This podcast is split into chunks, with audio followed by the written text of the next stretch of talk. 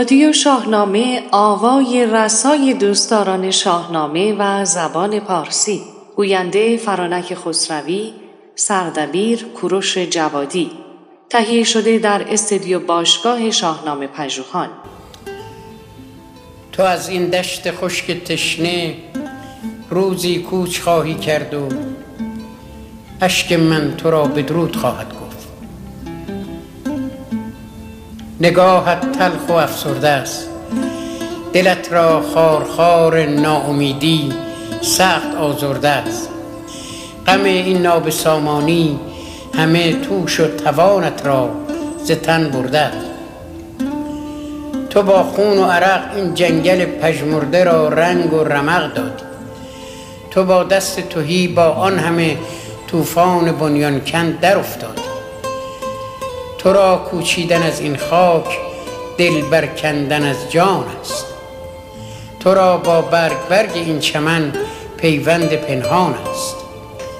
تو را این ابر ظلمت گستر بی رحم بی باران.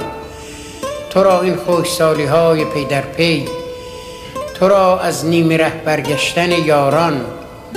تو را تزویر غمخواران ز پا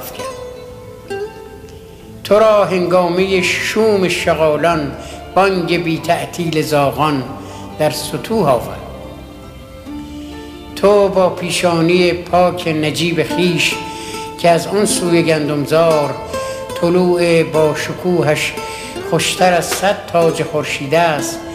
تو با آن گونه های سوخته از آفتاب دشت تو با آن چهره افروخته از آتش غیرت که در چشمان من والاتر از صد جام جمشیده است. تو با چشمان غمباری که روزی چشمه جوشان شادی بود و اینک حسرت و افسوس بر آن سایه افکنده است خواهی و اشک من تو را بدرود خواهد گفت. من اینجا ریشه در خاکم. من اینجا عاشق این خاک اگر آلوده یا پاکم. من اینجا تا نفس باقیش میمانم. من از اینجا چه می‌خواهم نمی‌دانم. امید روشنایی گرچه در این تیرگی ها نیست من اینجا باز در این دشت خشک تشنه میرانم. من اینجا روزی آخر از دل این خاک با دست توهی گل برمیافشانم. من اینجا روزی آخر از ستیق کو چون خورشید سرود فتح می‌خوانم و می‌دانم تو روزی باز خواهی.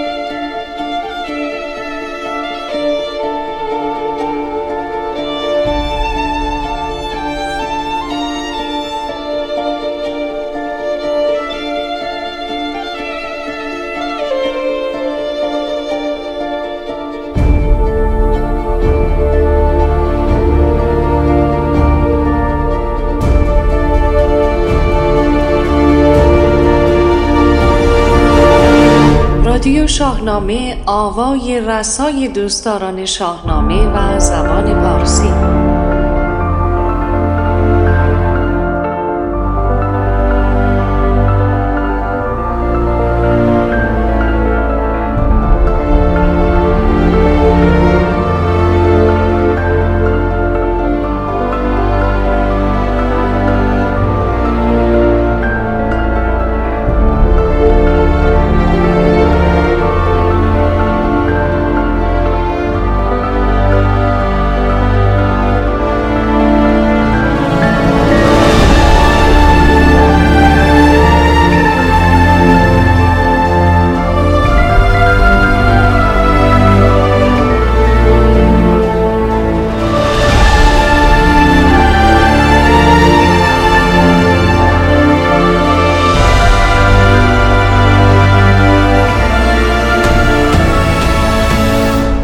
آنچه میشنوید؟ آوای رسای دوستداران شاهنامه و زبان پارسی است.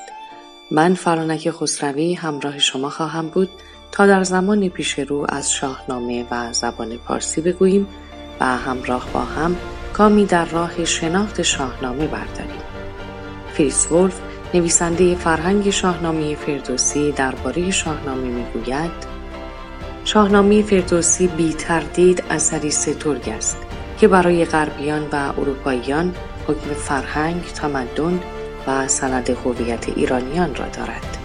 اگرچه شاهنامه حکیم فردوسی نماد باورهای ایرانی است اما با مطالعه آن می‌توان با اساطیر جغرافیا تاریخ فلسفه ادبیات زبان و هنر سرزمین کهن ایران نیز آشنا شد این اثر ارزشمند ادبی در هیچ قالبی محدود نشده است در جغرافیای خاصی هم نمی گنجد. من فردوسی را سرآمد شاعران حماس سرای جهان می دانم. فردوسی در سروده هایش چنان چیر است که هیچ فیلسوف، مورخ و شاعری توان هماوردی با وی را ندارد. به جرأت می توان گفت زیباترین، ستایش آمیزترین واجه های مبارزه و پیروزی را می توان در شاهنامه فردوسی سراغ گرفت. این اثر ستوری ادبیات ایران به دلایل بسیاری ادیبان و شاعران سراسر جهان را به شدت تحت تاثیر قرار داده است تا آنجا که بیشتر آنها را وادار به تحسین و ستایش فردوسی کرده است. شاهنامه هنوز همین توانایی را دارد که جنبه های ناگفته و نامکشوفی از ادبیات حماسی را به جهان عرضه کند. فردوسی به عنوان شاعری بلند مرتبه و سخنوری بیبدیل نامش را جدایی از مرزهای ایران زمین در دیگر کشورها نیز به ثبت رسانده است. بیشک او پدر شعر فارسی است.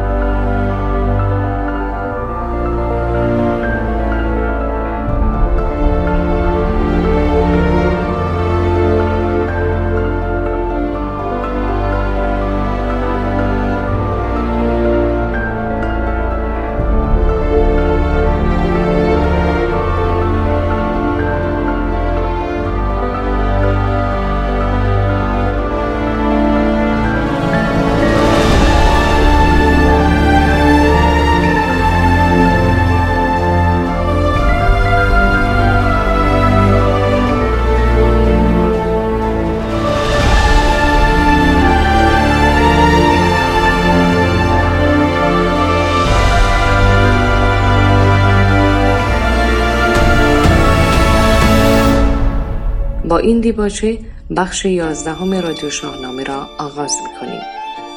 در بخش یازدهم رادیو شاهنامه خواهید شنید. سخنان قدم علی سرامی درباره شاهنامه.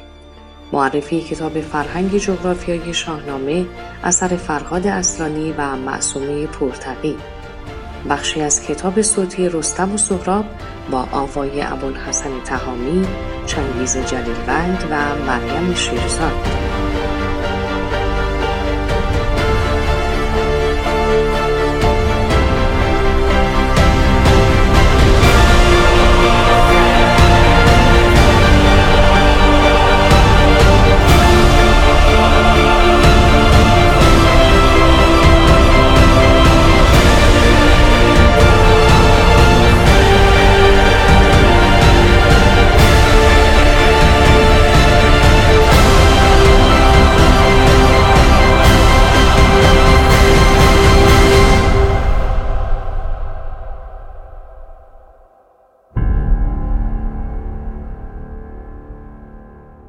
قدمعلی سرامی شاهنامه پژوه چکام سرا و استاد زبان و ادب فارسی است. او دکترای خود را در رشته زبان و ادبیات فارسی در دیماه 1365 دریافت کرد. تا کنون های فراوانی در زمینه های گوناگون پژوهشی مجموعه شعر کودک و نوجوان از او منتشر شده است. از استادان وی به عبدالحسین زرینکوب، زبیح الله صفا، دکتر حسن مینوچهر، پرویز ناتل خاندری، بدیع زمان فروزانفر، جلال الدین همایی و بهرام فرحفشی اشاره داشت. یکی از آثار او که در زمینی شاهنامه پژوهی بسیار نامآور است کتاب از رنگ گل تا رنج خار نام دارد. که شکل شناسی داستانهای شاهنامه است. این کتاب در رشته ادبیات از سوی شورای بهترین کتاب سال وزارت فرهنگ و ارشاد اسلامی مورد تشویق قرار گرفته است. از دیگر آثار ایشان می توان به کتاب شیرین تر از پرواز از نشر کانون پرورش فکری کودکان و نوجوانان اشاره داشت. این کتاب نیز از سوی شورای کتاب کودک به عنوان بهترین کتاب سال برگزیده شد و همچنین به وسیله مرزیه محبوب به صورت تئاتر عروسکی در تئاتر شهر به اجرا گذاشته شده است. در ادامه سخنرانی تازه از این شاهنامه پژوه را درباره شاهنامه خواهید شنید.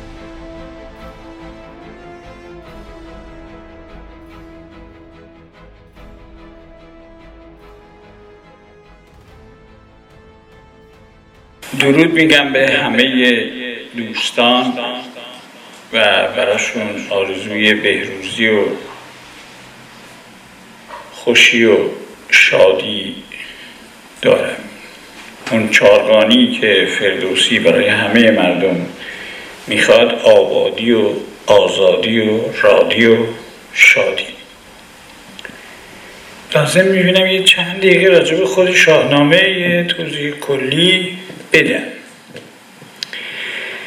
یکی از بزرگترین خدمت هایی که فردوسی ما کرده اینه که در جلوگیری از اینکه زبان فارسی کلا از بین بره واقعا نقش داشته.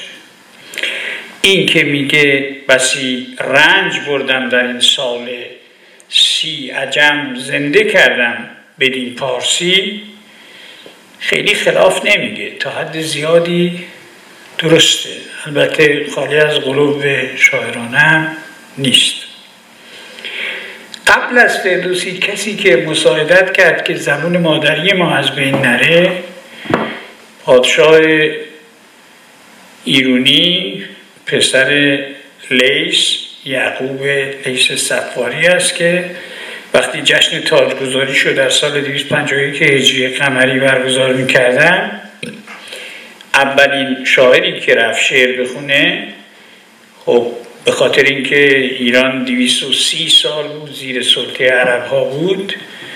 و شما می‌دونین ما تاریخ کشور خودمون رو از سال 21 هجری که ایران فتح میشه توسط عرب تا 251 هجری که تاجگذاری می‌کنه همین یعقوب لیس چندان ازش آگاه نیستیم. حکام عرب ایران را اداره می‌کردن. یعنی ایران واقعا مستعمره اعراب بوده.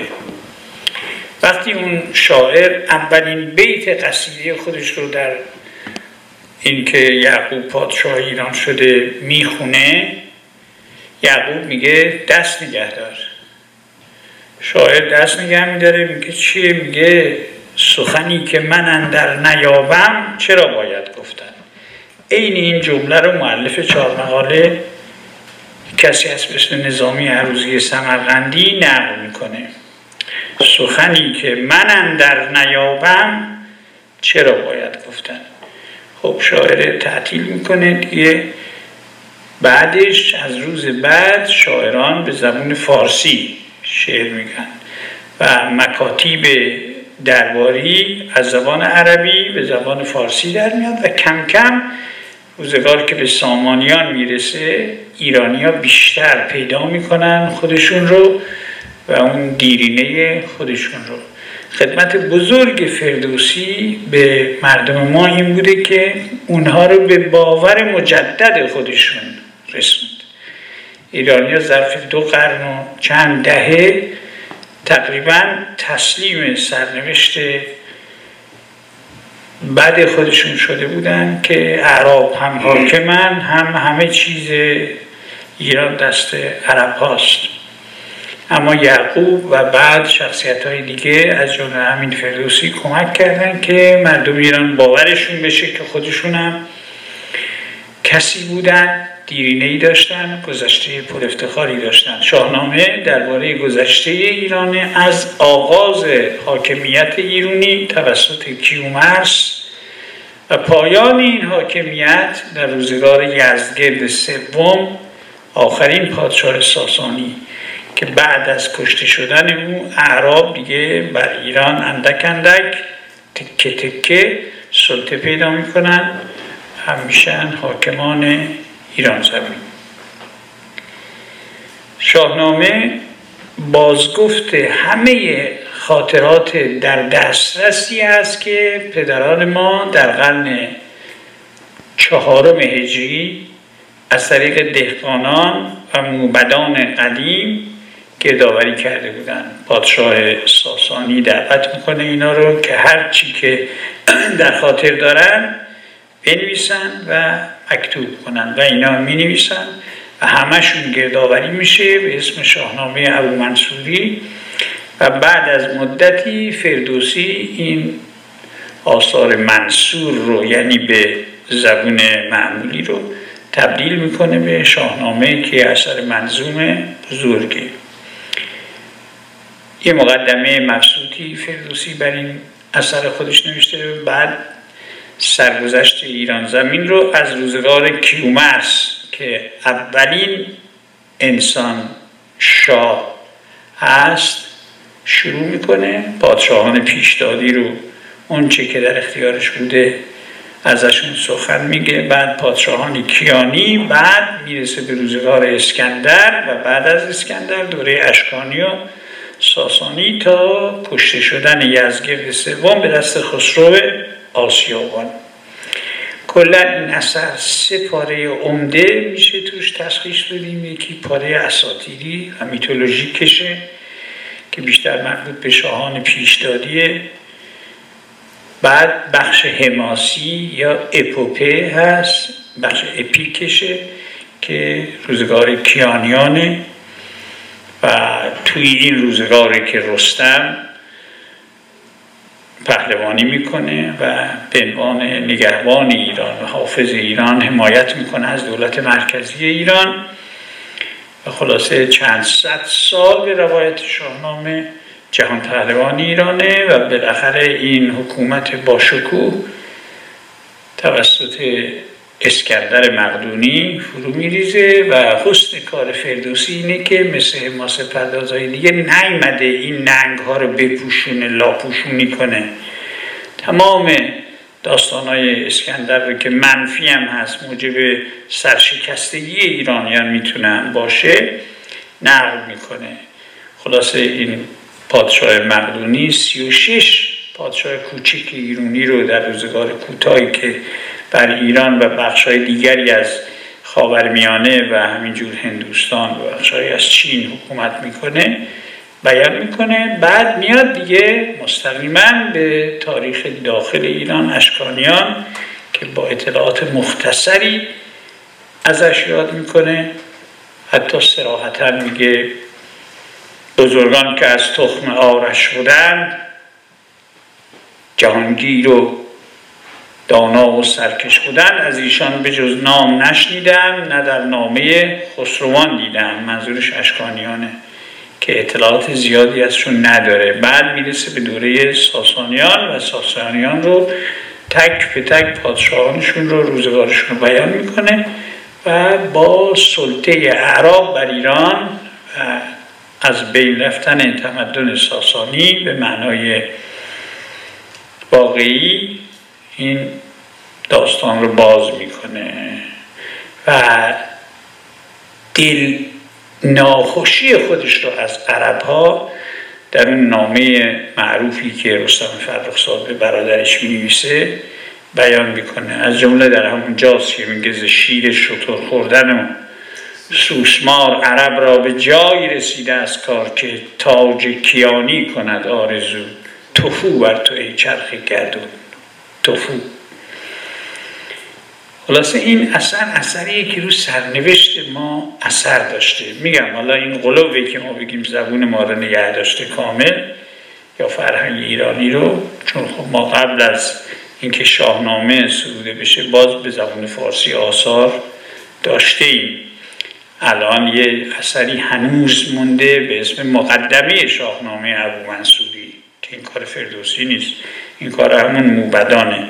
این مقدمه یه اثر قشنگ منصور به زبان فارسی که همچنان ما در دستش داریم. اما خب حقیقت اینه که بسیار نقشمند بوده توی نگاه داشته فرهنگ ما. یک کسی دیگری که در حقش اجهاف شده و نقشش رو بیان نکردن بیشتر اوقات روی حفظ زبان فارسی یعقوب لیس سفاریه که اسمش رو بردم که این پادشاه با همون جمله که میگه که سخنی که من در نیابم چرا گفتن چرا باید گفتن حفظ می‌کنه این زبون رو و نمی‌ذاره شعرهای ایران مثل شاعران و نویسندگان کشورهای دیگری که مسلمون شدن به جای اینکه به زبون مادریشون آفرینش هنری بکنن به زبون عربی فقط.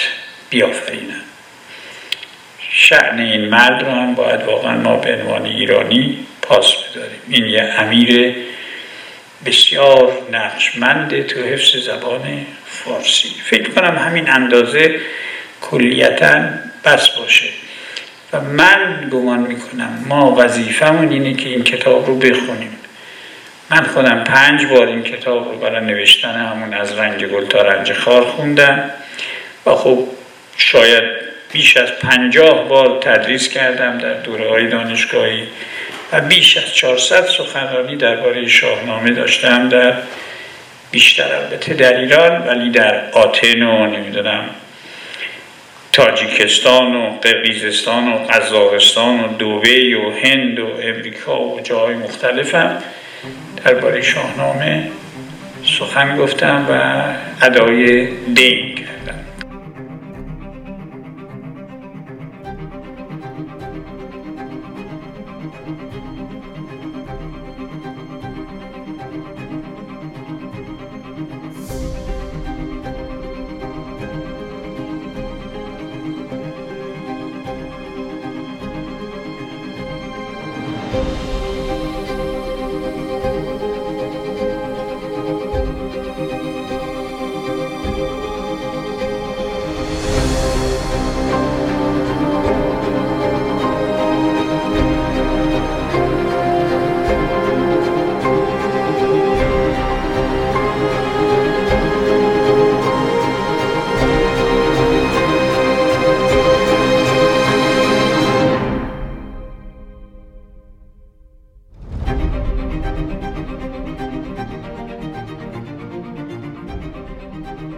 کتاب هفت اقلیم فرهنگ جغرافیایی شاهنامه که به تازگی منتشر شده است اثر فرهاد اصلانی و معصومه پورتقی است. این کتاب همراه با پیشگفتاری از دکتر جلال خالقی مطلق به چاپ رسیده است. از فرهاد اصلانی و معصومه پرتقی پیش از این کتاب کتاب بوتیقا و سیاست در شاهنامه اثر محمود امید سالار و شاهنامه و فرهنگ ایران مجموع مقالات جلال خالقی مطلق در دانشنامه ایرانیکا و زنان شاهنامه اثر جلال خالقی مطلق ترجمه شده بود.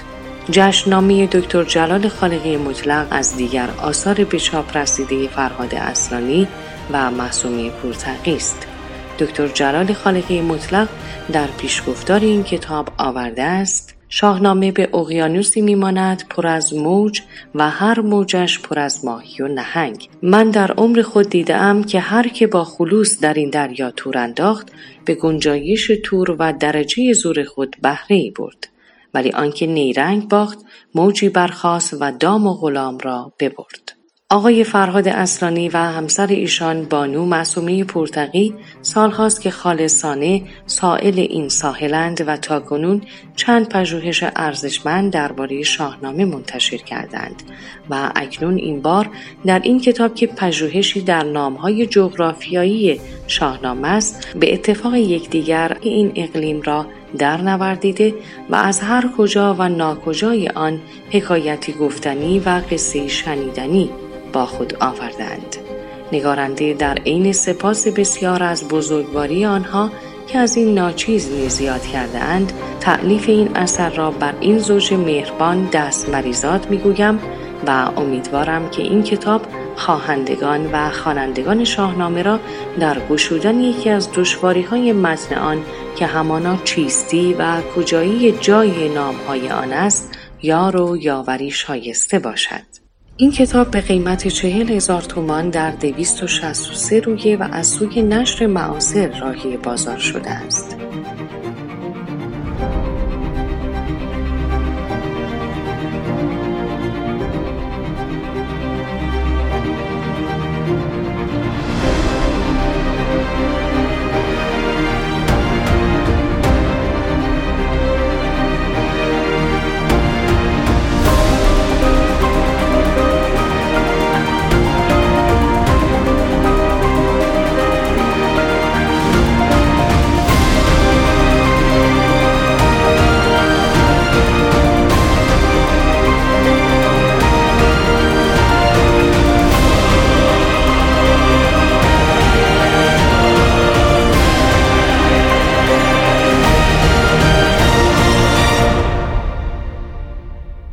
رادیو شاهنامه آوای رسای دوستداران شاهنامه و زبان پارسی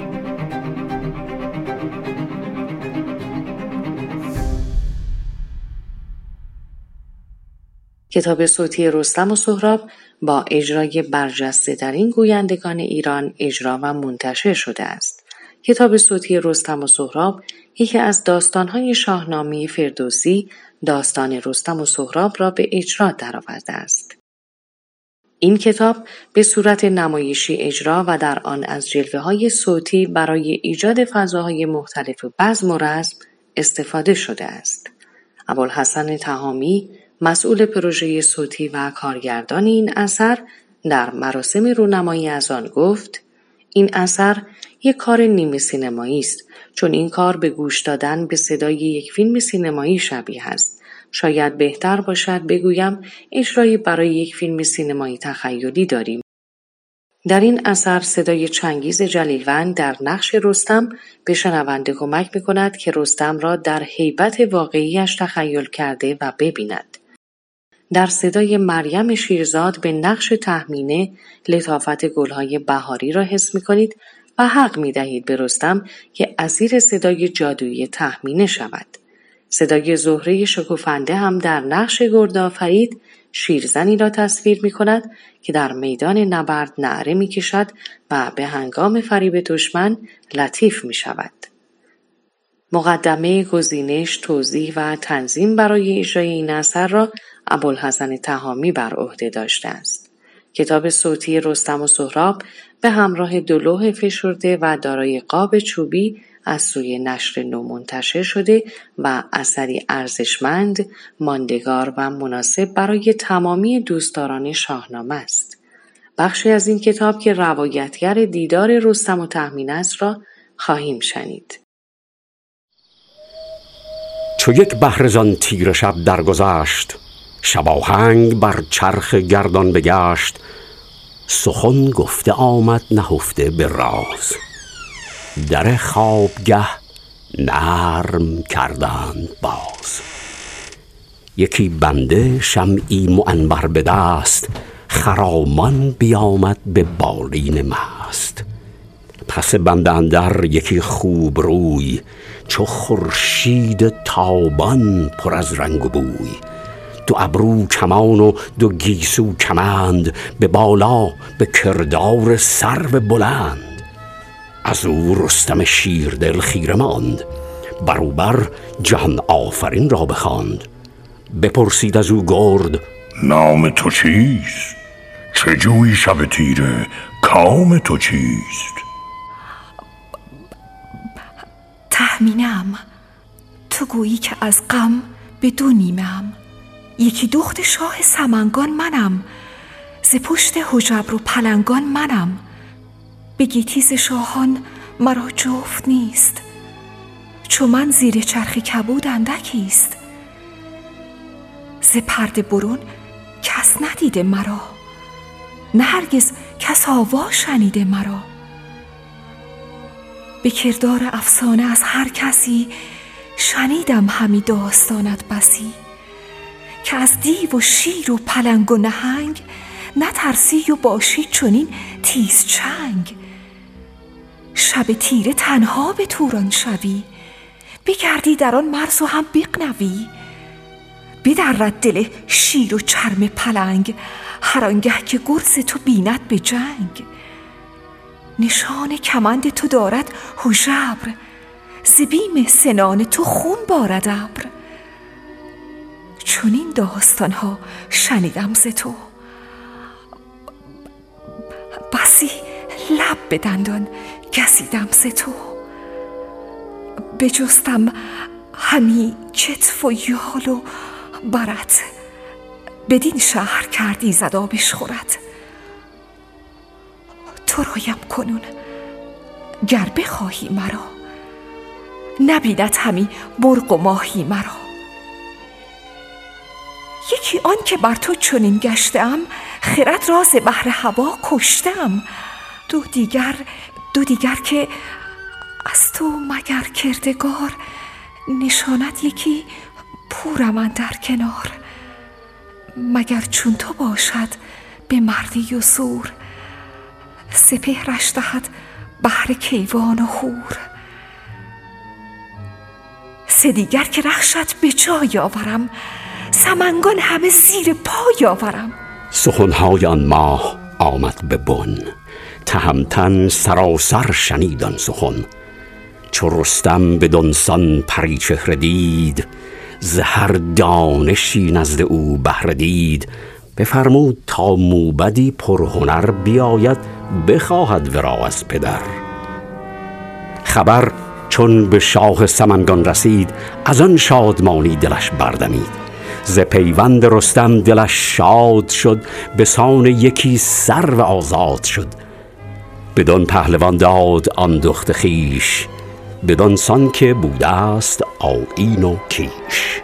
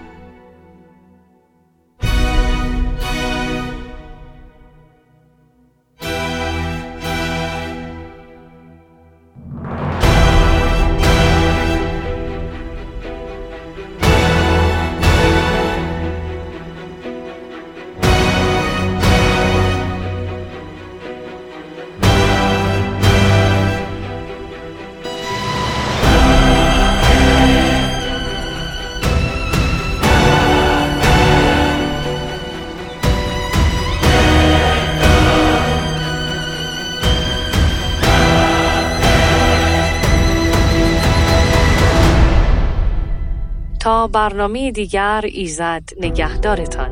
شادزی و تندرست.